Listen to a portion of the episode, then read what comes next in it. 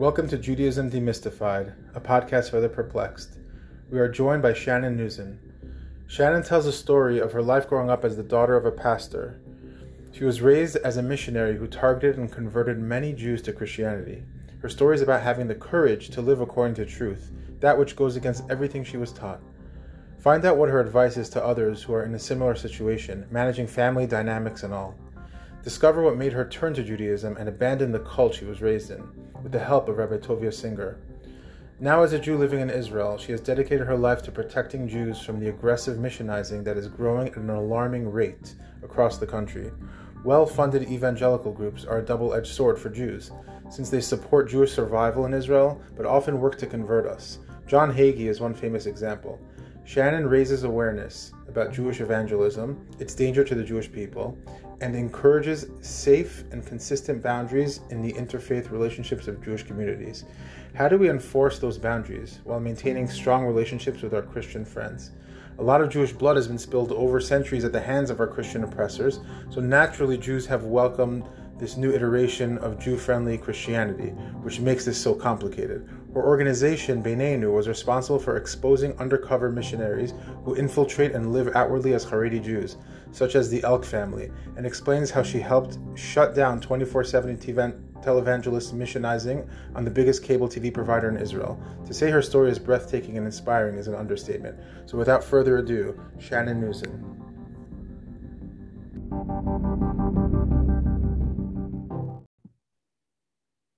Thank you so much for joining the Judaism Demystified podcast. I want to start by saying that we're very grateful for the friendly relationship Jews enjoy today with Christians and hope it stays that way. We're not interested in proselytizing or converting anyone to Judaism. The purpose of this discussion is about counteracting and defending ourselves from the aggressive missionary recruitment of generally uneducated Jews.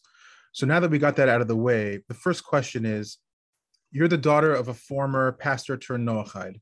You were raised as a missionary who converted many Jews to, Jew- to Christianity.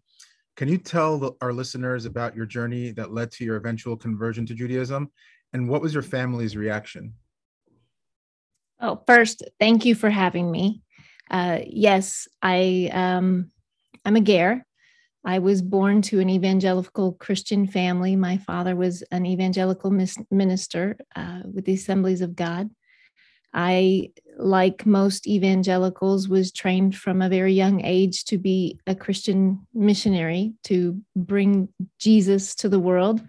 Uh, the Great Commission is a scripture in in the New Testament. It's from Jesus himself. It's a commandment that every evangelical Christian follows. Um, it's taken very seriously. I took it very seriously. Uh, it's uh, to bring Jesus to the entire world. So, from a young child, I was taught to do this uh, with a world focus, and that was uh, telling people that they are with sin. Everybody is with sin, and that we're not perfect, and that we can't possibly stand before a perfect, holy God in our sinful and blemished, blemished condition that we needed forgiveness. And the only way to get forgiveness was a sacrifice, uh, just like you you learned in the um, to me it was the Old Testament that a sacrifice was required for sin, and that Jesus was without sin, and he um, he was the ultimate sacrifice and it's because of him that our sins are forgiven and without uh, that forgiveness for sin um, we can't have a relationship with god. Uh, and you're also taught from a very young age that hell is a very real place and it is like an eternity of torture and lake of fire and it's uh, pretty scary. And you're terrified of that from you know from a child. So uh, it's it's something that uh, it comes from a place of of love and concern for people. Nobody wants that to happen to their friend or somebody that they care about. And it was the same when my focus changed to the Jewish world. As an adult, that focus took a turn more towards Jews, which was a completely different type of evangelizing. Um, was that your own choice or was that the choice of like let's say your father told you to focus on Jews? Is there a specific aspect of turning towards Jews in in Christian there yeah. is. I was I was uh, raised in an evangelical Christian church. It was a denomination called the Assemblies of God. And when I became an adult, they had taken on a uh, a mission and changed their focus more towards Judaism. And they were learning the Jewish traditions. They were getting away from the more uh, with they were saying were pagan aspects of Christianity and getting rid of that. And there was a focus on learning the Hebraic roots of the Christian faith and trying to follow Christianity as, as Jesus followed Christianity. Um, and of course, along with that was with was the proselytizing part. Um, when you walk into a messianic synagogue, which is what my uh, church had morphed into, you don't see crosses. You don't see um, the typical things that you see in Christianity. You see you see an Aron, you see a, a Torah that they bring out, you see a bima. Um, the men are wearing a, a talit. Um, they're wearing tzitzit. You know, often they have their you know belt loop, you know, tied to the belt loop kind of tzitzit, but they're wearing kippot. They're uh, you'll see a giant menorah. The all of the aspects of tradition and the icons and symbols of Judaism you'll find, you know, in in a messianic synagogue. It uh, all the appearances of being Jewish, but uh, it's it's not. It's actually um, it was uh, something that was invented in the 70s it was the messianic movement was in um, birthed in the 70s it was a response to it was a response to the problem of not being able to convert jews to to christianity. And there was a uh, there was a whole convention in switzerland. You probably spoke to rabbi singer about it. He he talks about the uh, how the messianic movement was birthed. And one of their uh, biggest problems was the cultural connection that Jews have, and that most Jews, whether they're secular, uh, religious, um, you know, all types of Jews, they strongly identify as a culture. And no matter what, they don't want to convert and they don't want to not be Jewish. Uh, even Jews who don't know anything about Judaism say, I, I was born a Jew, I will die a Jew. And um, they feel that very strongly. So Christianity had to come up with a way to get around that. So they did. And that was at the beginning, it was called church planting, it cultural church planting. Um, and it was learning the culture and the traditions of whatever that is that they've also done it in other cultures hispanic cultures um, russian culture they've and in judaism they learn the jewish culture and they take on the symbols and icons so that it's more palatable for a jew to accept it it blurs the lines and uh, makes a jew more comfortable because a jew's not comfortable going into a church um, Jews generally don't like to hear the word Jesus Christ. It doesn't invoke any warm and fuzzy feelings. So yeah. But but was there is there a specific type of Jew that you targeted? Because obviously if you're targeting like an Orthodox Jew, it's you're not really gonna, you know, be successful for the most part. Mm-hmm. But are you targeting were you targeting more like uneducated Jews, reform, or was it like anything goes? Um, when I first started, it was the more secular, the reform and conservative, the ones that I found at the JCC. I would join classes at the JCC. Um, I found them pretty easy to reach, uh, mostly using the techniques that I had learned uh, in when I was, you know, any anybody else with that very world focus. Um, as long as I would talk a little bit about the Jewish traditions and use a little bit of a Jewishy language, uh, I fit in and they would listen and, and they were open to hearing it. Um, as I got a little more brave, I uh, I tried to encounter some Orthodox Jews. I was I was actually obsessed with Orthodox Jews. I loved watching them. I loved that they uh, they seemed to constantly uh, have some sort of connection to God. They were always saying a blessing. They were it was I just couldn't imagine how somebody so religious, somebody who's doing all of these things, praying three times a day, uh, saying a blessing over every little thing that they do, how can they not have a relationship with God? Which to me, that was Jesus. I that um, I just couldn't imagine how somebody so religious and so committed didn't have you know that that was meaningless so I thought it would be beautiful to give them that relationship with Jesus. Um, I see. And set out set out to do that because I felt that that was what God wanted from me. Um, I had I had grown up knowing that God wanted a relationship with His people, and that uh, the Jews were blinded, that there were scales over their eyes, and until those blinders were lifted from their eyes, they couldn't possibly have a connection with God. And I wanted to help bring that about.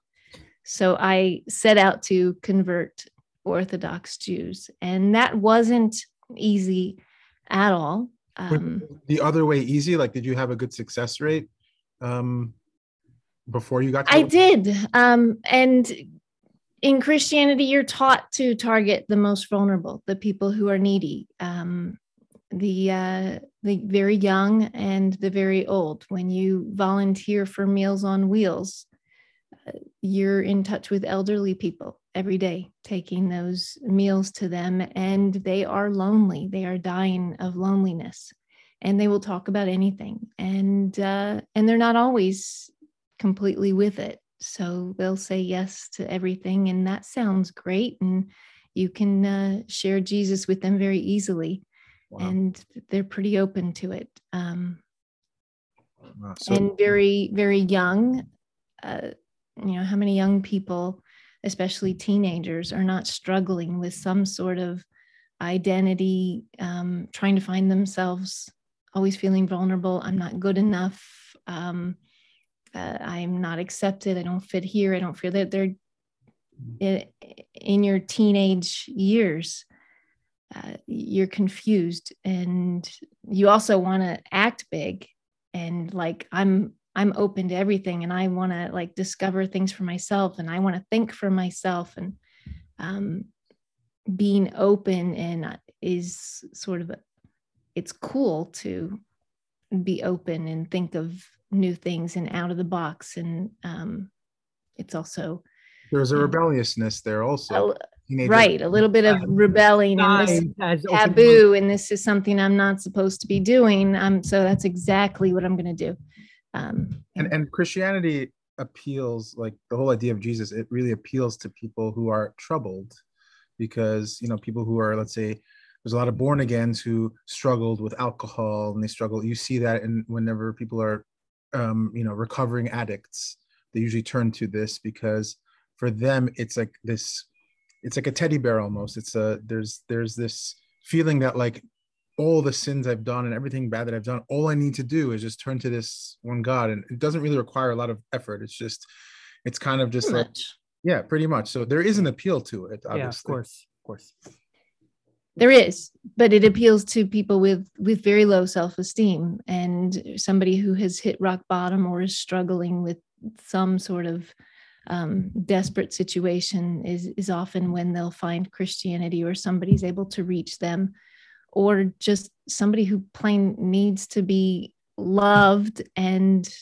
um, wants to be accepted and have people reach out to them to belong. Uh, there's it's a terrible terrible joke but there is some there is some truth to it. The, they say when you go into a church, you uh, when you open the door, everybody's welcoming you. They ask you if you've had, if you, do you have a meal? Do you have somewhere to be? Do you need a place to sleep? Do you need a wife? They, they take care of you and everybody recognizes you and is friendly, very opening, welcoming. Um, there's a terrible joke that the first five words you hear when you walk into a shul is "You're in my seat." that's, that's great. It's bad, but in many ways, it's true. We we do we do need to step up our game. We need to be uh, more compassionate and outreach and and recognize each other and yeah. treat ourselves a little better. Sure, for sure. Especially as Israelis, we're not we don't have the greatest reputation for uh, no. being friendly and social and polite. But I think this has a lot to do with you know the you know continual exile and you know the constant threat of death and constantly being at war that Jews in general have our BS radar on, and we we're skeptical by nature. And guard is up. We challenge, and the Torah says that we're stiff necked people. You know, we're we, we don't. This is why it's also why we don't proselytize. We, we, we say you're sitting in my seat because we're not really right. interested in in you know we don't we don't we're not really looking to turn other people on per se, you know. But but I, there's a lot to what you're no, saying, and, and 100 percent you're 100 percent right though. 100 percent that's something that you know we need to, to work on collectively 100 percent 100 percent. so you were saying that you you uh so you started to set your sights onto the orthodox group. I did but that wasn't as easy um because the orthodox knew uh knew a lot of the scriptures you know and i had I, the appeal, uh, the emotional appeal of everybody's sinned and needs forgiveness for sin. That wasn't working at all with them. And I uh, learned that there was a whole new way to evangelize religious Jews. And that was really um, stepping up the game with uh, uh, incorporating culture and language and um, making everything you say and do and, and, and look all of it, making it more Jewishy. And uh, I also had to learn the text. I had to learn all of the prophecies that fill, fulfilled uh, all of the prophecies in Tanakh that that Christianity teaches is fulfilled by Jesus, and there's like there's like some 300 something. So I decided I was going to memorize every single one, and uh, but you had to learn the Hebrew also? Or... I didn't quite learn the Hebrew. I would like I knew I would learn in the English what what it was. Um but you're using and I would uh, King James version still, or were you actually right? But I'm speaking to I'm speaking to English speaking Jews, and it I would not quote from the New Testament. I would quote from what to me was the Old Testament, because if I brought the New Testament, they for sure weren't going to accept that at all. But if I said, you know, Jesus is in your Tanakh, you know, I can prove that Jesus is the Messiah through your own Bible, your Tanakh. If we go through it, I can show you that Jesus is bouncing off of every page and that challenge worked and they would listen to me and they'd say show me and i would show them in tanakh the prophecies that were fulfilled by jesus. Um, but the, a lot of the ones that i encountered uh, weren't accepting that. A lot of them were ready for me. They made fun of me. Uh, they um, they challenged me quite a bit. Uh, they seemed to have cue cards like answers to everything that I brought to them. They uh, would make accusations like that I was taking things out of context or that I was mistranslating things or that uh, things didn't, you know, that doesn't exactly say what you you say that it means in in Hebrew.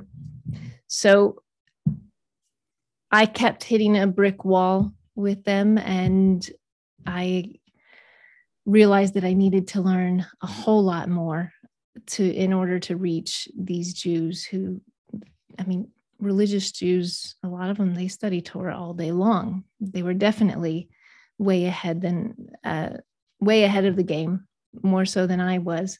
So I went back and um, I decided to answer the, what their challenges were, which was they were the verses that I was taking were out of context. So out of context means I need to not only memorize the one verse that I was I had memorized, but I need to know the whole chapter and I need to be able to present the context that Jesus had fulfilled that prophecy, not just the one verse. Um, the ones that were mistranslated, I decided one by one, I'll learn those verses in Hebrew and show that it's not mistranslated and that Jesus is in the verse, even in the Hebrew. And uh, I didn't do that very successfully. I uh, I started to learn the context and I got very confused because the con when I was reading it in context, it didn't exactly fit the narrative that I was presenting anymore. Um, I was having trouble myself coming to terms with it. And uh, so I picked out some of the most difficult ones, the ones that I thought that I wasn't uh, having so much of a problem with, I took one to one uh, Orthodox Jew and asked, you know, this one's pretty solid. You know, it's it's a chapter, and if you read it to me in the Hebrew, you'll see Jesus in that. And uh, he did. He read it to me in Hebrew, and uh, if you if you read it, it it really does sound like Jesus. And uh, this Orthodox Jew became very upset. Um, I could tell he was he was irritated. Uh, I thought that I had had him. I thought that he saw Jesus in that verse. Um, and he decided. He said, "I can't help you anymore. This is this is really becoming a problem." And I I thought, you know, he's going to go back to his rabbi. You know, I I know he's. Uh, he's going to listen to his rabbi and i know that i knew that orthodox jews listen to their rabbis and their rabbis are constantly telling them to you know stay away from the stay away from this and one of my lines to get them to look at it was very much like uh, you know you approach any rebellious person your rabbi doesn't want you to look at this because your rabbi doesn't want you to know the truth which also worked um, so you had some success, you're saying, with, with... I I had some success in challenging and getting them to look at it with me and getting them to help me with the Hebrew or uh, um, at least look at it. They would, uh, but they were still coming at an- coming at me with answers. But there was this one that couldn't answer me anymore and didn't know how to answer me, so he gave me a tape set back when there was tapes cassette tapes. And that was Rabbi Tovia Singer. Um, and I thought that I'd hit the jackpot. I thought this is, it was a counter missionary, and it was all of the, it says it was Judaism's response to Christian missionaries. So it was all of the responses that they were giving me um, in a tape set, something that I could take home and one by one learn and tear apart and uh, I thought that was great because this is the guy. Like a cheat sheet. Right. That's this is the guy that they're listening to. and this is like it's it's like the playbook from the other team. Yeah. So I thought it was great. So I I did. I set out to uh, counter this counter missionary and I thought it was going to be a piece of cake.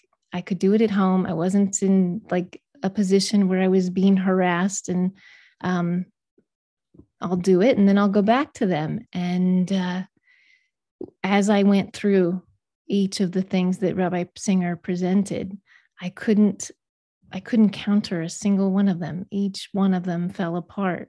Um, and piece by piece, my uh, my whole faith was, you know, coming undone it was it was like pulling a thread and uh, the whole rug was just ripped out from under me and it was uh, it was traumatic so that you asked uh, how that came about that was that was how that came about. Um, Before- did, did you ever did you ever consider taking um, Rabbi Singer's points and going to like a priest or like a like a Christian pastor. scholar or pastor or whatever to see if they can give you a satisfactory answer? Or were you like, I did. I was in I was in a missionary training class at the time. I took it to uh, I took it to one of my classes. They didn't appreciate it. Um, and the pastor there told me that, you know, you have to believe in faith. Hmm. And I said, this, but this doesn't make sense. It doesn't have to make sense. You know, God doesn't make sense.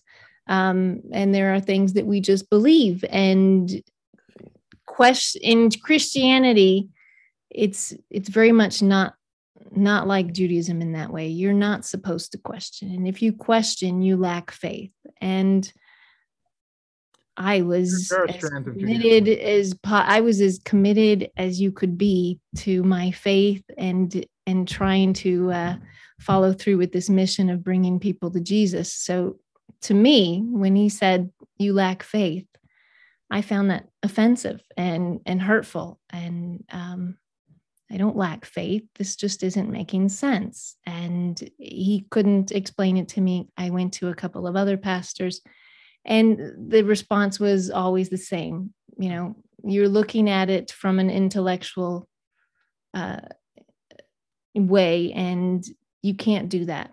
You, you know, you have to believe in, you know, by faith which didn't quite make sense. If, if it just takes faith, then you can have faith in anything. Exactly. Why, I was waiting. Why, why exactly this? So it uh, it continued to fall apart, um, which is what led me down the path of of conversion. Of course, it didn't. I didn't go directly to conversion. I did go through a, a time period where I was very angry. Um, I felt betrayed by the church. I felt betrayed by God. Um, was there a God at all? Uh, does is is faith anything? Is is does God exist?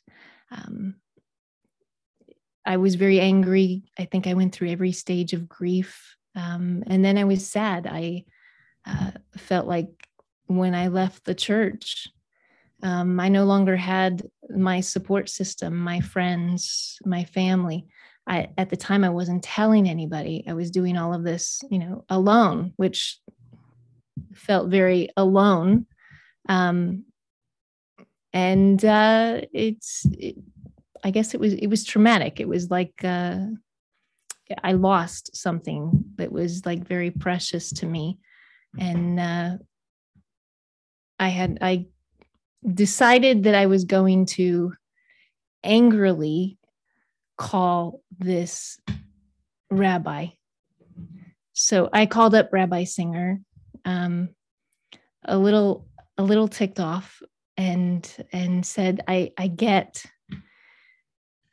I get that this stuff is out of context. I get that there's no God. I get that uh, all of everything that I believed is is wrong. But could you possibly tell me that like maybe there was some purpose to something like maybe there was some meaning to uh to jesus's life did he exist at all did you know is there some sort of historical jesus that i can uh, understand?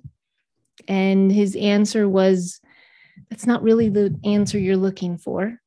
You know i, I hear your question but uh, you're trying to come to grips with the fact that Jesus is not the Messiah and you want to be able to file away Jesus, you know, in a nice little way of uh, how do I how do I uh, identify who he was and, and what he was in my life. But closure, like in a way, like, huh?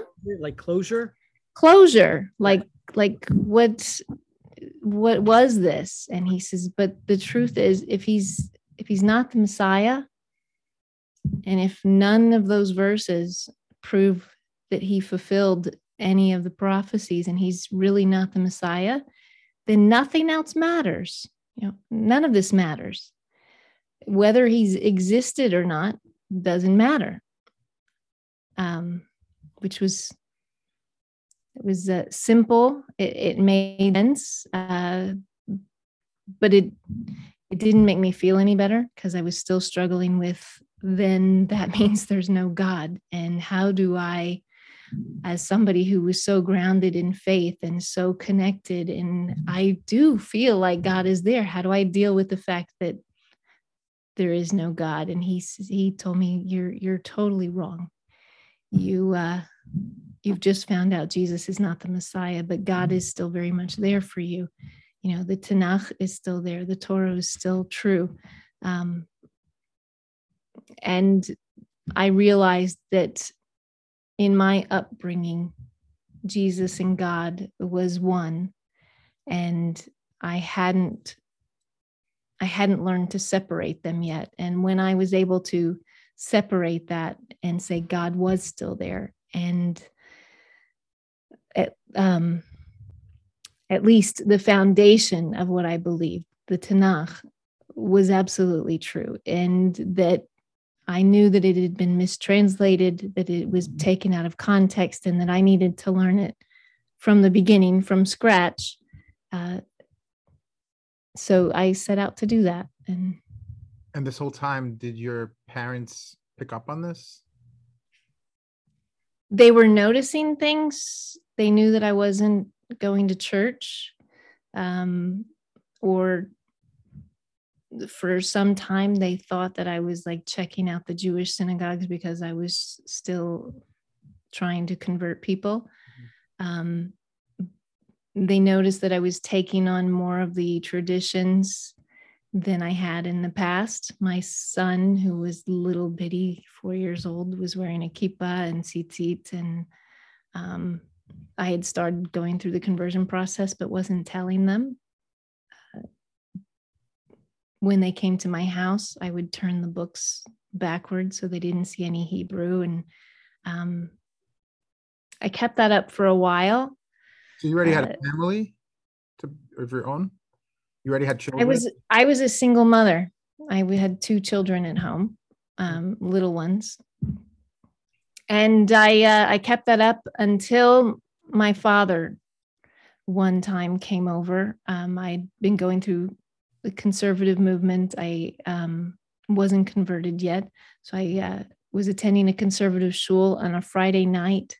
He was coming to my house and I had not made it home yet and realized that I had left everything out on the table, all of uh, the different Bibles, the and the uh, Hebrew the translations and, and Rabbi Singer's work and my notes, I left everything out. Um, and he was going to find it. And I was terrified. I knew as soon as I walked in, it was, I was going to get a lecture. Um, my father's a very military type man. He's a, a, police officer, a preacher, which is a very disciplined, strict uh, type personality. So when when I came in, sure enough, he had everything and he was looking through it and said, "We need to talk." So I uh, sat down with him and he said he noticed that I had been dressing differently, we're eating differently, uh, we're behaving differently, and it's obvious that you're getting involved in a cult. So I not not exactly but i do have some questions that i i need to i need to ask. There's a lot that i'm going through and i've been going through it alone. So uh you know i'm sort of relieved that that you've uh, found this.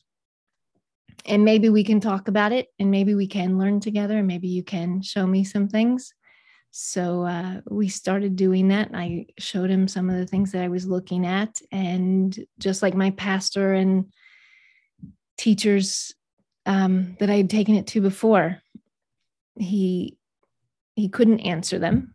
But unlike them, he did not say you have to believe blindly and with faith. He he was honest and said these are serious questions and I need to look at this myself. I'm not going to I'm not going to be able to answer them tonight, but we'll come back to this and I'll find out the answers and, and we'll go through this. Um, I thought for sure that was going to buy me a week, uh, two weeks, because gosh, Rabbi Singer has like I think it's 24 audios and they're like an hour each. It was like so a lot to go through. Uh, so I gave I gave it to him, and he went to bed. I went to bed. Of course, uh, to me that was my whole life felt like it was sort of exploding with my father finding out everything I was doing and um, when he really gets into what I've what I've been doing, he's going to find out that I have flat out rejected Jesus, and that is huge. And what's he going to do when he comes to to the realize that I don't believe any of it anymore, and that there's no possible way to answer these questions without rejecting Jesus completely. And in his mind, I'm going to go to hell. And this is like the worst of the worst. So I didn't sleep because I was like pending doom. Um, and I could hear in the other room the rabbi's voice. Uh, he was listening to all of those audios. And every time the rabbi, you know, would bring out a specific point, I was I was like holding my breath. What's he thinking about that one? And how's he going to take that? Uh, so that was hours. And at three o'clock in the morning, he came knocking on my door and asked if I was awake. And I was, of course, awake. And he came in and he just sat on the edge of my bed and he didn't say anything. And he was staring at the wall in this like catatonic state and just like didn't know what to say, I guess. And I, I said, Daddy, what's going on? He said, That rabbi was right. I said, What do you mean? He says, That rabbi is right about everything. I took my Bible in there and I tried, I tried to, uh, I tried to counter it. I tried to, I tried to uh, answer these questions, and I can't. He's right about everything. The Jews are right. And um, I was shocked. He, he said the rug was pulled out from under him. I said, I feel exactly the same way. Um, and then he was confused and said, what do, we, what do we do now? I said, Well, that's what I'm doing now. I'm trying to figure it out. I'm learning from scratch. I think I'm going to do the conversion process. That's what I'm doing now. And uh, he left Christianity. He's no longer a minister. Uh, like you said from the beginning, he he did choose to become a Noahide. I chose to convert. He told me that he was too old. He said, uh, "This is too much for me." He says, "It's enough for me to put it behind and say I don't believe that anymore. That's not something I subscribe to anymore." but I can't learn a whole new language, a whole new culture, a whole new religion. Um, and uh, thank God there's there's a uh, B'nai Noach movement. There's all different groups all around the world. Um, I've come to know so many of them. They're beautiful, beautiful people. Um, and he identifies as a Noachide. He connects here and there with different Noachide communities. He's very supportive of me. Um, he loves the work that I'm doing. He comes out to lectures. Um, he's come to Israel quite a few times. That is incredible. amazing. Amazing. That is just an incredible story. What about your mother? My mother um, didn't take it so well.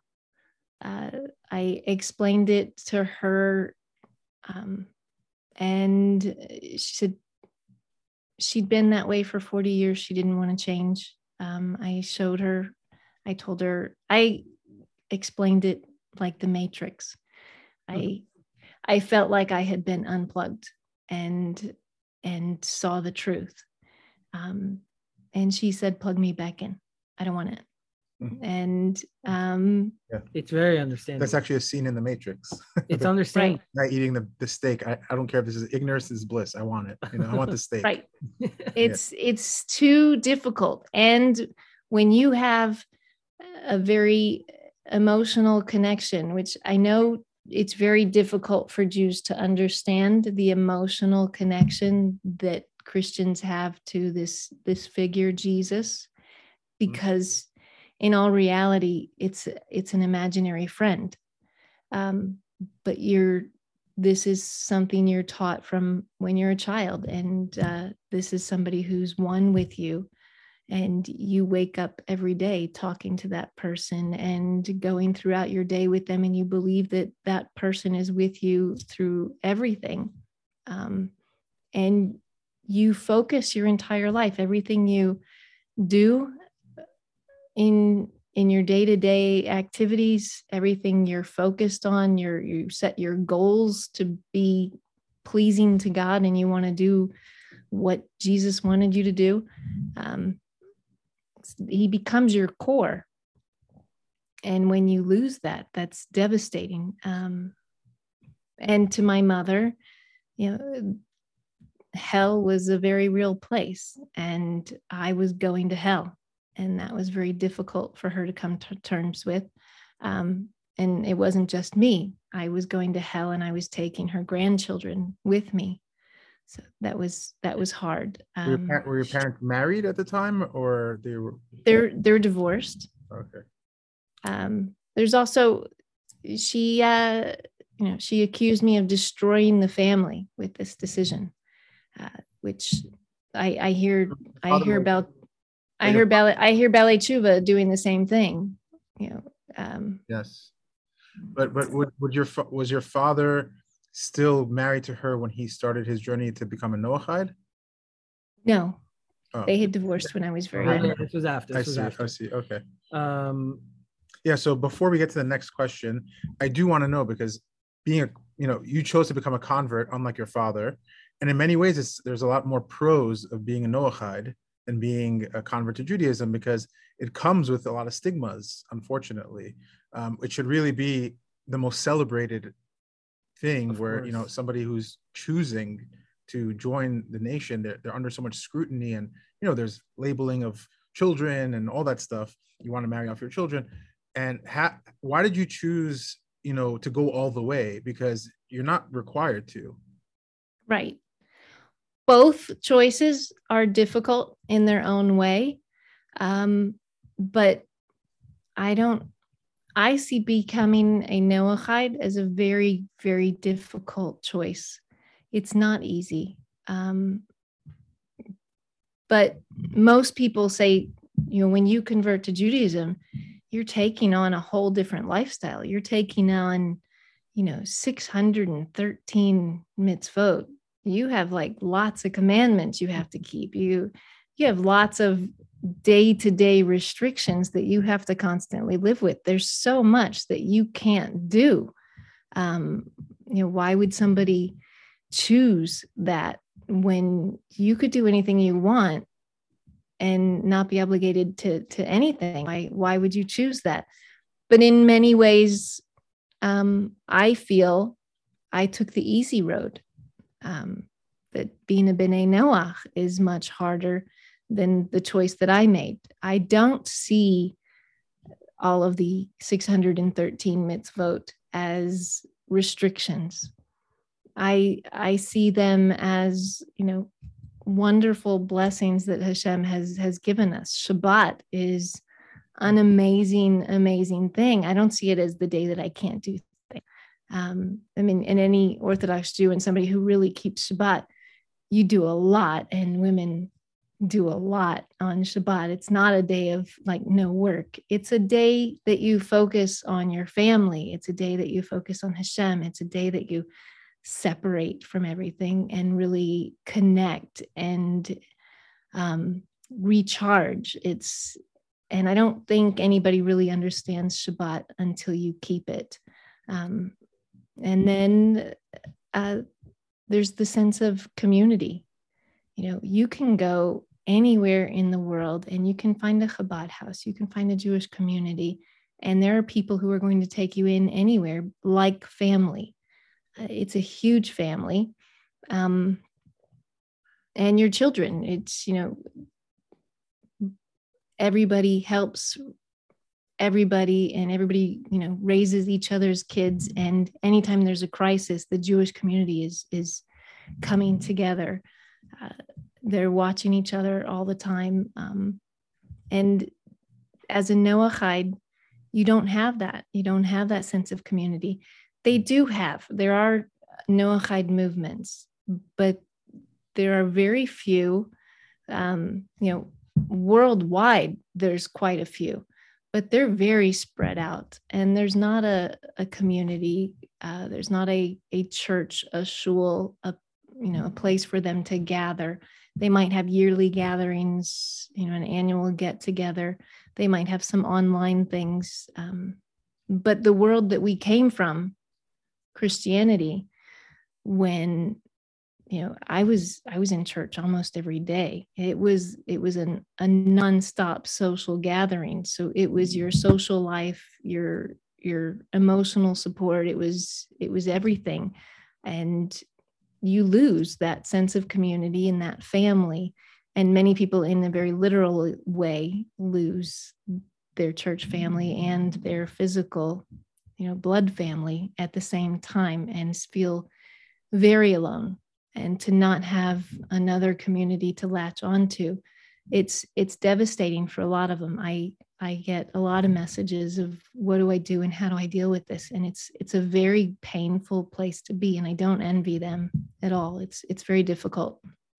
And i think what you're trying to say is is that like you know uh, by entering the jewish community and by taking upon yourself all the mitzvot you are viewing it as essentially like a window towards self-fulfillment that a Noachide doesn't have the opportunity to engage in. And the sense of right. right. Yeah. Yeah. You're part of something, um, and some part of something real, and that you have something that you play out and connect to every day of your life. We have, uh, you know, we live in tight knit Jewish communities where our uh, our neighbors, our everybody's, you know, everybody around us is part of our community, our teachers, our doctors, our you know, everything. Um, and have you dealt with other people like friends or relatives who actually also saw the light um, and wanted to kind of get guidance on how to, you know, get out of it? Um, in the work that I do, I I worked with Rabbi Singer uh, for many years. I've um, so I do deal with a lot of people who are in that uh, that stage of coming out. So I have lots of conversations with people, and then my story going public now. People who are either my story triggered them to look at it themselves, or they were already looking and found that and then saw my story and and connect to me. I, I, get a lot of messages all the time asking what to do and how to handle things and um, how to handle their family.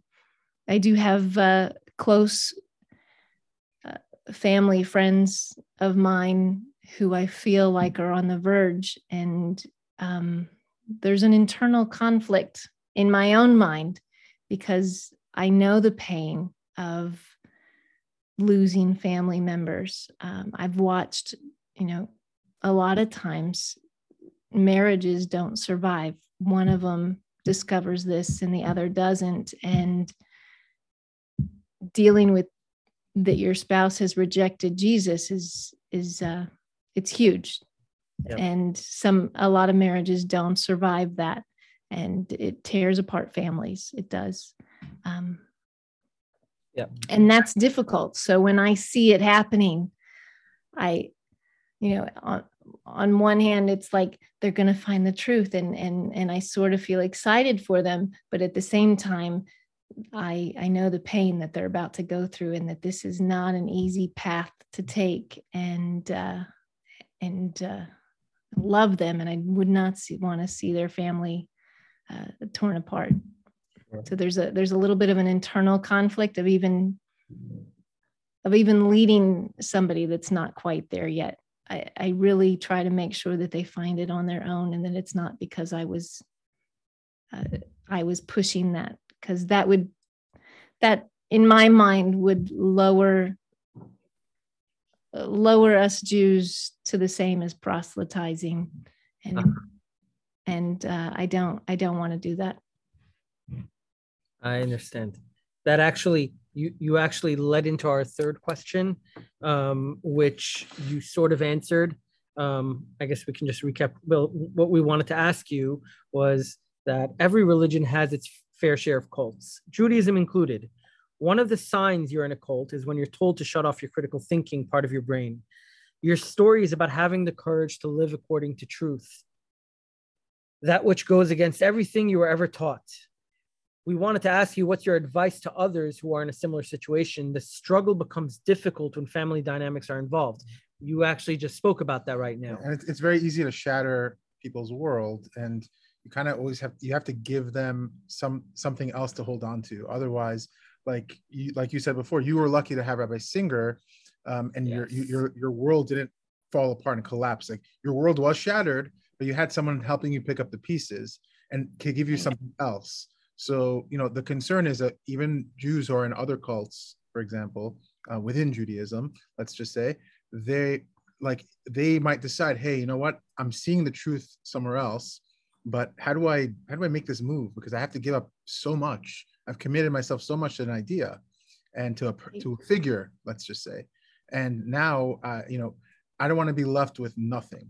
So wh- how do you and the same also with if you, if you take a secular person an atheist i mean it's not it's it's it in all contexts you know we tend to when we live our lives a certain way we devote our lives a certain way family friends you know and it's very difficult even when you're starting to come to realize that there's another path which which has you know justification and worth looking into it's hard to move off because of the reasons that right. you've been sharing um, so uh, i think what benji was trying to say is is that you know uh, it's not it, it's it should never be about you know tearing people's worlds apart. It should be more about how how to build how to build a person's uh, how to how to build a new right? A person's right.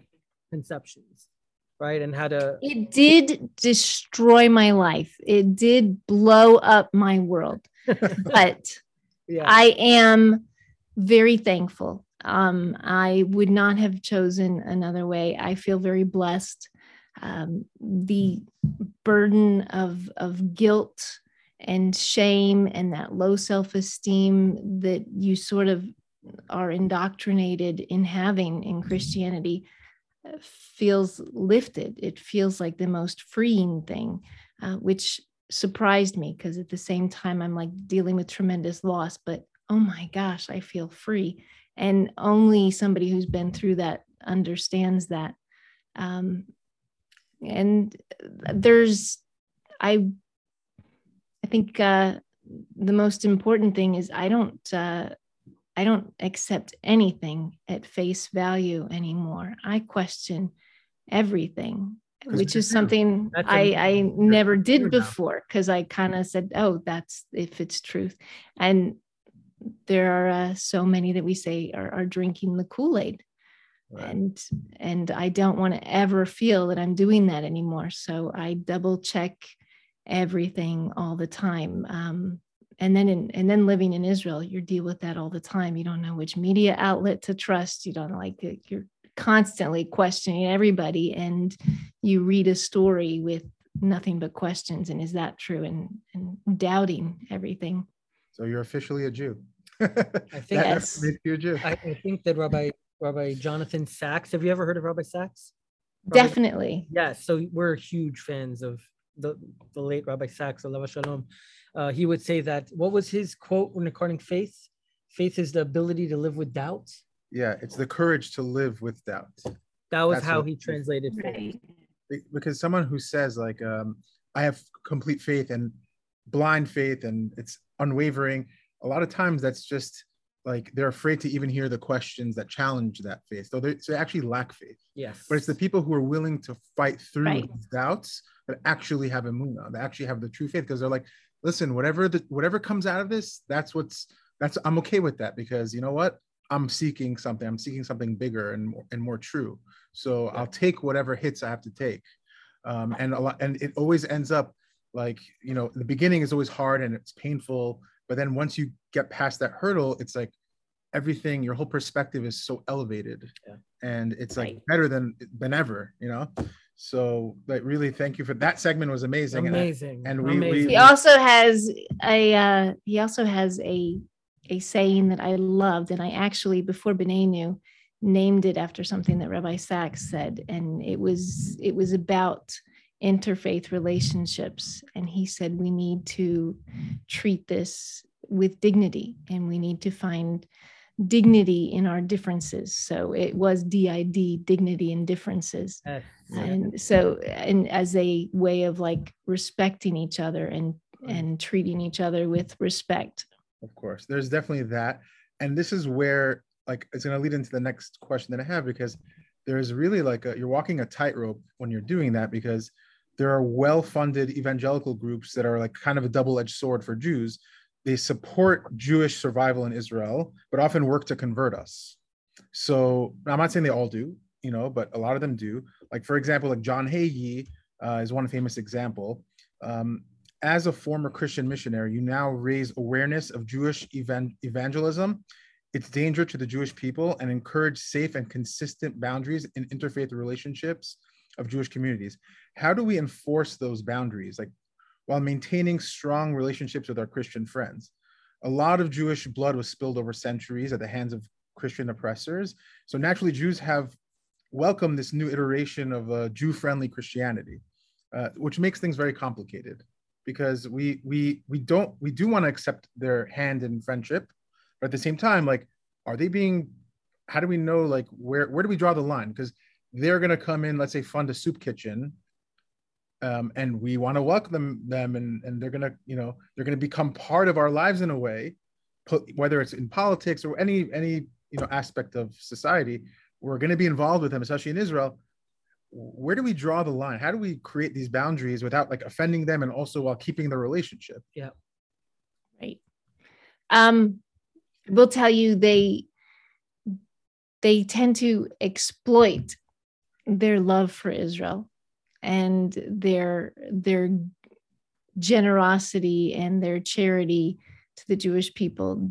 They exploit it um, to a point where boundaries are crossed and, and red lines are, are crossed uh, in proselytizing, and we allow it. We, we shouldn't be allowing it. We need to be strong enough to keep those boundaries in place and say this is a red line that you can't cross.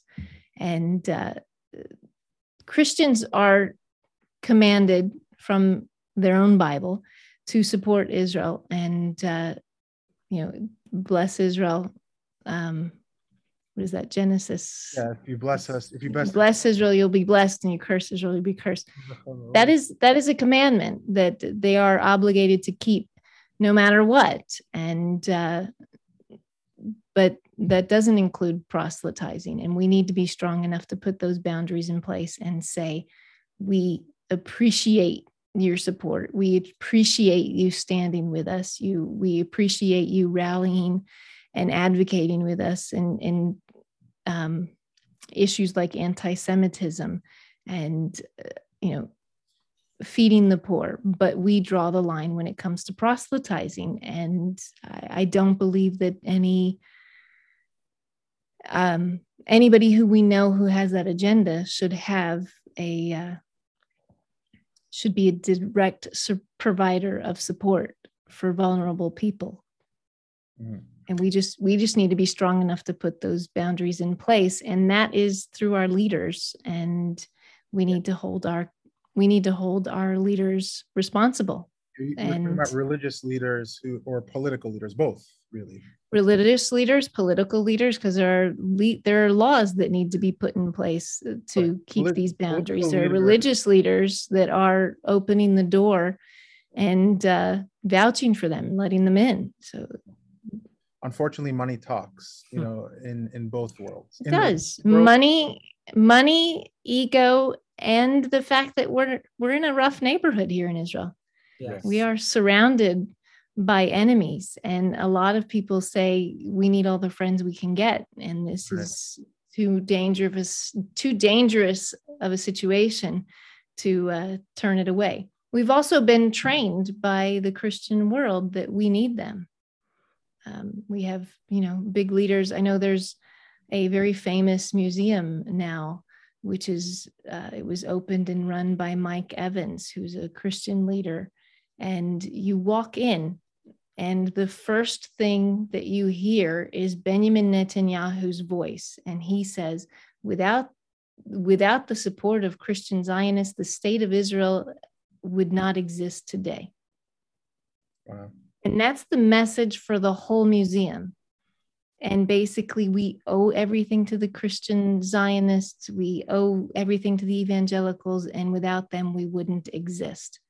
And that shouldn't be the message because we exist because God promised we would exist and and no matter what he's going to protect us and it's him that it, we're is responsible um, and Christians can, you know, choose to follow that verse in Genesis or choose not to. Um, they can bless or they can curse, and that's that's up to them. But I don't think that uh, that doesn't obligate us to allow them to cross these lines and convert our children and come after us like that. We've dealt with too many centuries of that.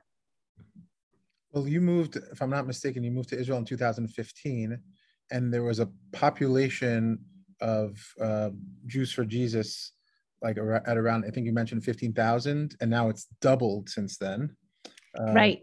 And and that that to me means that like we're they're clearly not doing anything from either either the religious or the um, political. political, but they're not taking it as a threat because to them it's like what is it? it's a small number and it's not really so it's not a big deal. But doubling in six seven years is really scary yes and um right. like so what are you doing because I, I i do want to get into um what you did with hot tv um the biggest channel in israel which is in well, nine i think nine million homes in israel right they were going to have a 24 hour uh event evangelical channel basically trying to missionize to jews and you and rabbi singer were very heavily involved in shutting that down so that's one great step. But and we hope there's going to be more people like you.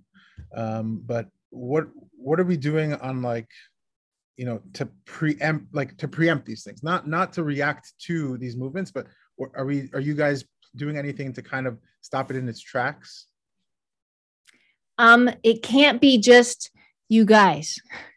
Has it has to be the the entire jewish world.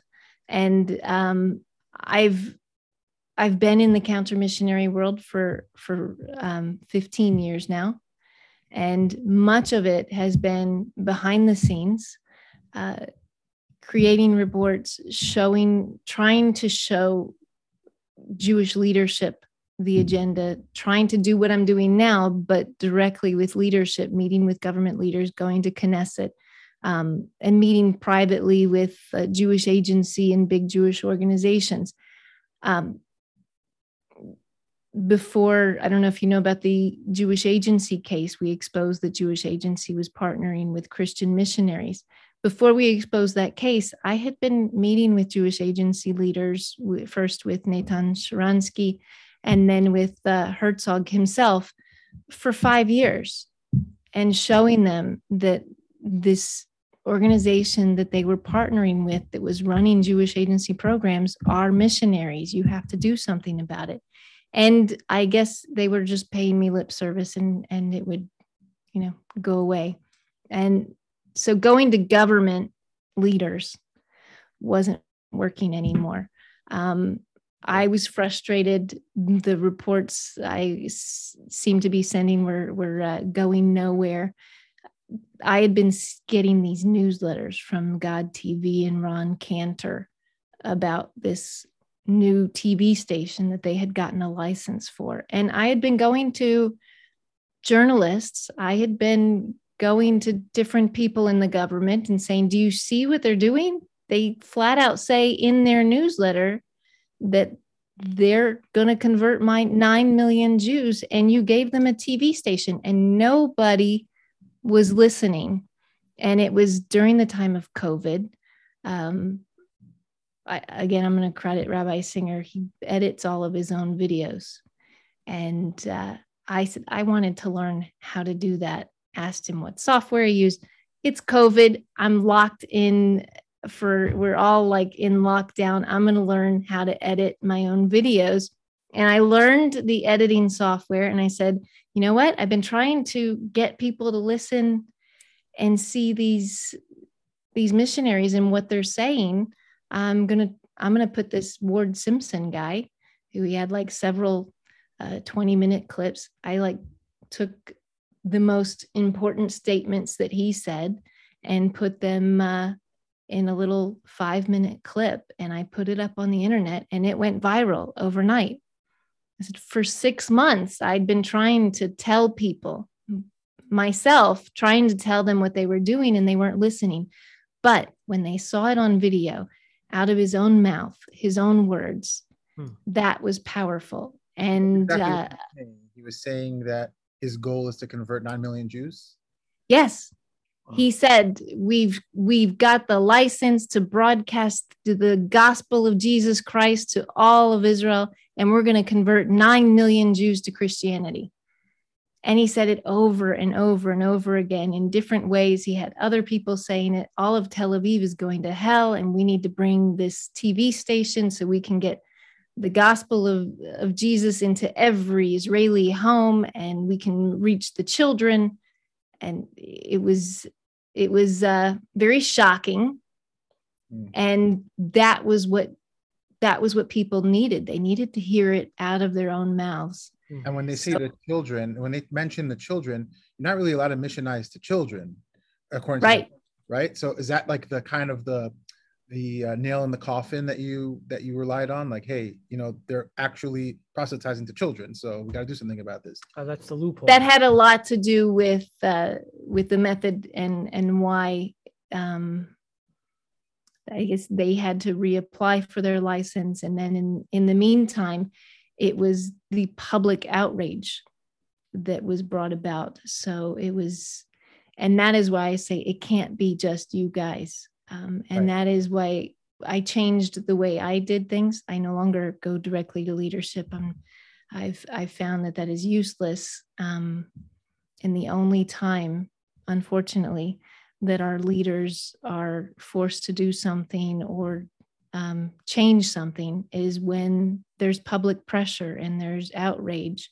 Mm-hmm. And it took it took everybody being very angry and everybody saying telling the leaders this can't happen and this is wrong you're saying that that was why it was successful Israelis. You're saying Israeli, like secular Israelis too, had a problem with it, or most every Israeli. We also started a petition um, against Hot TV, which was the cable provider that was carrying the stations. So when all of the subscribers of Hot TV threatened to cancel their subscriptions if they allowed this TV station, Hot TV was also under pressure to uh, to cancel them. So that worked. That was also the same way that uh, Jewish Agency uh, severed their partnership.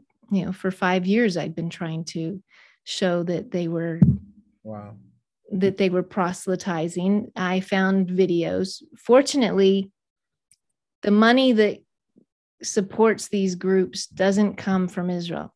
Israelis aren't right. supporting these groups. They are beholden to their supporters in America, which means that they have to produce content and they have to go to the churches and talk about what they're doing in Israel, or they have to produce videos and talk about what they're doing in Israel. And when they do, they boast about what they're doing and they describe the tactics that they're doing. They say how they're doing it and what they're doing it, and they show it on video. Wow. So when I get those videos that are not meant for a Jewish audience, they're obviously meant for their Christian supporters, and show that these people are lone soldiers and these people are going after Olim, um, then that was brought to the public, and Jewish Agency was forced to sever that relationship. Wow, you you really you and Rabbi Singer and your organization have saved so many souls you know you you might have some guilt inside oh i i converted some jews to you know christianity but on the on the in the big picture what you've done is like you you have a very big impact on Jewish history. You, you, you don't you don't realize it. We don't realize it, but it, it's it's huge. It's so much bigger than we can even imagine. So thank you so much for doing that because that's you know we owe it to you and Rabbi Singer and people like you. And I I'm hoping that there's are, are there are there people like you who are like because obviously Rabbi Singer's getting up there in age. Are, are the, do you guys train others to kind of be counter missionaries? Because I feel like in the religious world there isn't it's a missing yeah like missing elements right like people don't really find this to be a problem because mm-hmm. it maybe because it you're not you're not feeling an immediate um, impact from it. So you kind of brush it off oh someone else will handle it. Someone else will deal with it. Um, you know like like the guy like the Haredi guy who hands the book you know oh this is read or listen to this tape. You know that's that's people's reaction. They don't they don't they're not equipped a lot of it has to do with in the religious world you know a lot of jews are not familiar with tanakh they don't want to deal with these problems um, that's a separate issue i won't tell rabbi singer that you said he's getting old well, listen, I, I didn't have a stream. We hope he's gonna, you know, God willing, to be here a long right. time. But we need people like him, and we hope that there are other people. Please, being, God, being trained to do this job, uh, because it's so it's so important. And what I want to really um, end on is your organization, uh, because you know you were responsible for uncovering missionaries who lived outwardly as Haredi Jews such as the elk family. I want to talk about them, or if you have any other ones uh, before we go. And if you can just give us some background on this, um, because I I can't imagine, you know, uh, someone who's dressed as an ultra orthodox Jew is coming to my shul and so integrated, like the Elk family. Like the the this person was a was a mohel, and he was he was a you know doing circumcisions. He he was a rabbi he was, I don't know if he was, was he a shochet also? Uh, he was a Kohen. He was a sofer. He was word. And like, I, I feel like my, my BS meter is pretty, you know, sharp that I could, I could catch on, but you, you got to be really, really good to just know, know that really well prepared to know all the lingo and to integrate into that world so seamlessly and get to such a high position. So like, can you explain how that happened? And there's other cases of that as well. Yeah. Um, first, the work that Rabbi Singer does is is so important, and um, he's really focused on the Christian world and the Jews that are um, in the Christian world, bringing the Jews that are there back to Judaism, and in countering the texts and showing the uh, the contradictions in in the uh, new te- from the New Testament to Tanakh and why Jesus doesn't fulfill that. Uh, Beyneynu's role has been mostly uh, just saying, you know, from my own experience and being a missionary myself, uncovering the agenda and trying to educate the Jewish world. I don't work in the Christian world at all whatsoever. My I feel like my mandate and and my um, reason for starting Beyneynu is to educate the Jewish world and to expose the agenda in both um, evangelical Christianity and uncovering these really deceptive tactics that we're seeing. And we talked about how the Messianic movement began with incorporating Jewish symbols and icons and it is only amped up as the Christian world feels they're closer and closer to the end times, which I don't even think we brought about why they target the Jews, which the reason they target the Jews is they believe that it is the conversion of a Jew that will bring about the second coming of Jesus. And as we get closer and closer, they feel there's such a desperate need and they feel that Orthodox Jews are an unreached people group. You can Google that term, unreached people groups, and they call it a 1040 window, the most, the least missionized people in the world. And we're the least missionized people in the world because we tend to seclude ourselves, isolate ourselves, separate ourselves. We have, we, you know, um, have private schools, we have communities, we insulate ourselves from uh, that influence. So the only way to target and and uh, encounter a religious Jew is to get inside. And in order to do that, they have amped up the messianic movement to such a level that you're seeing things like Elkohen, and uh, we've had exposed many others. And you ask the way they do that, it is it is something they're committed to long term. Um, he started and went through this process many many years there's ones that we just exposed not long ago that uh, we're doing this for much less years but they begin in america and a lot of times the entry is through chabad and um, a lot of people are critical about the rabbis who allow this or fall for this but there are a lot of really good um, kind hearted, outreach focused rabbis out there um, who want to help every Jew. And if you come in and say you're a Jew, no matter what your background is, those kind of um, outreach type rabbis are taken advantage of because they're going to help you and they're going to do everything they can to help you. Um, so if you come in and say you're a Baal Tshuva,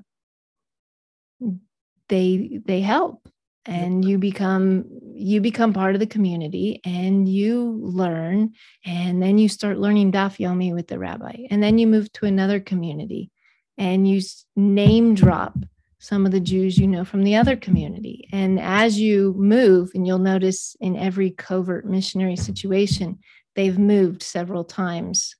Um, I, the Dawsons were like 10 states that we had we had uh, spread the whole investigation through.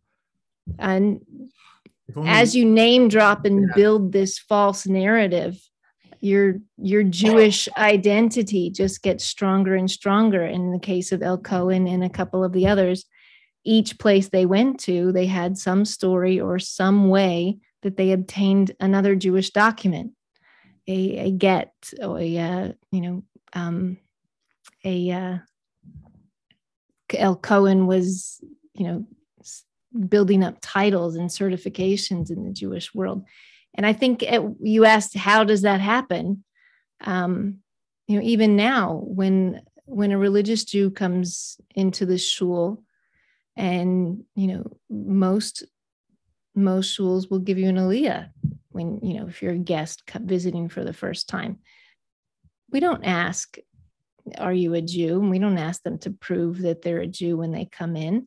Um, and a lot of times, if they're going to a, a religious school, we we do need to start asking, especially when they're uh, trying to come into the schools. But whoever thought that a Christian missionary was going to go to a smicha program? yeah, if you apply to a smicha program, they're not asking you if you're to prove that you're Jewish. It's it was not even a question until now. It's crazy because like the level of commitment they have to they're doing all these mitzvot and living that life. It's like mm-hmm. a lot of Jews can learn a lot from that. If we had that enough, kind of commitment, yeah, yeah, it's crazy to live that kind of right. So how did how did you bust this family? Because it's a very sensitive issue. Because if you're wrong, and if you and you come out too early and you don't have enough evidence then you ruin the whole family's life you know that, that there's there's a lot of uh, guilt that will come with that and, and, pain so how did you know like okay this is it? There we have it we know for a fact and now we're ready to expose them. Absolutely. Um, that was a case that we had been building for for quite a while.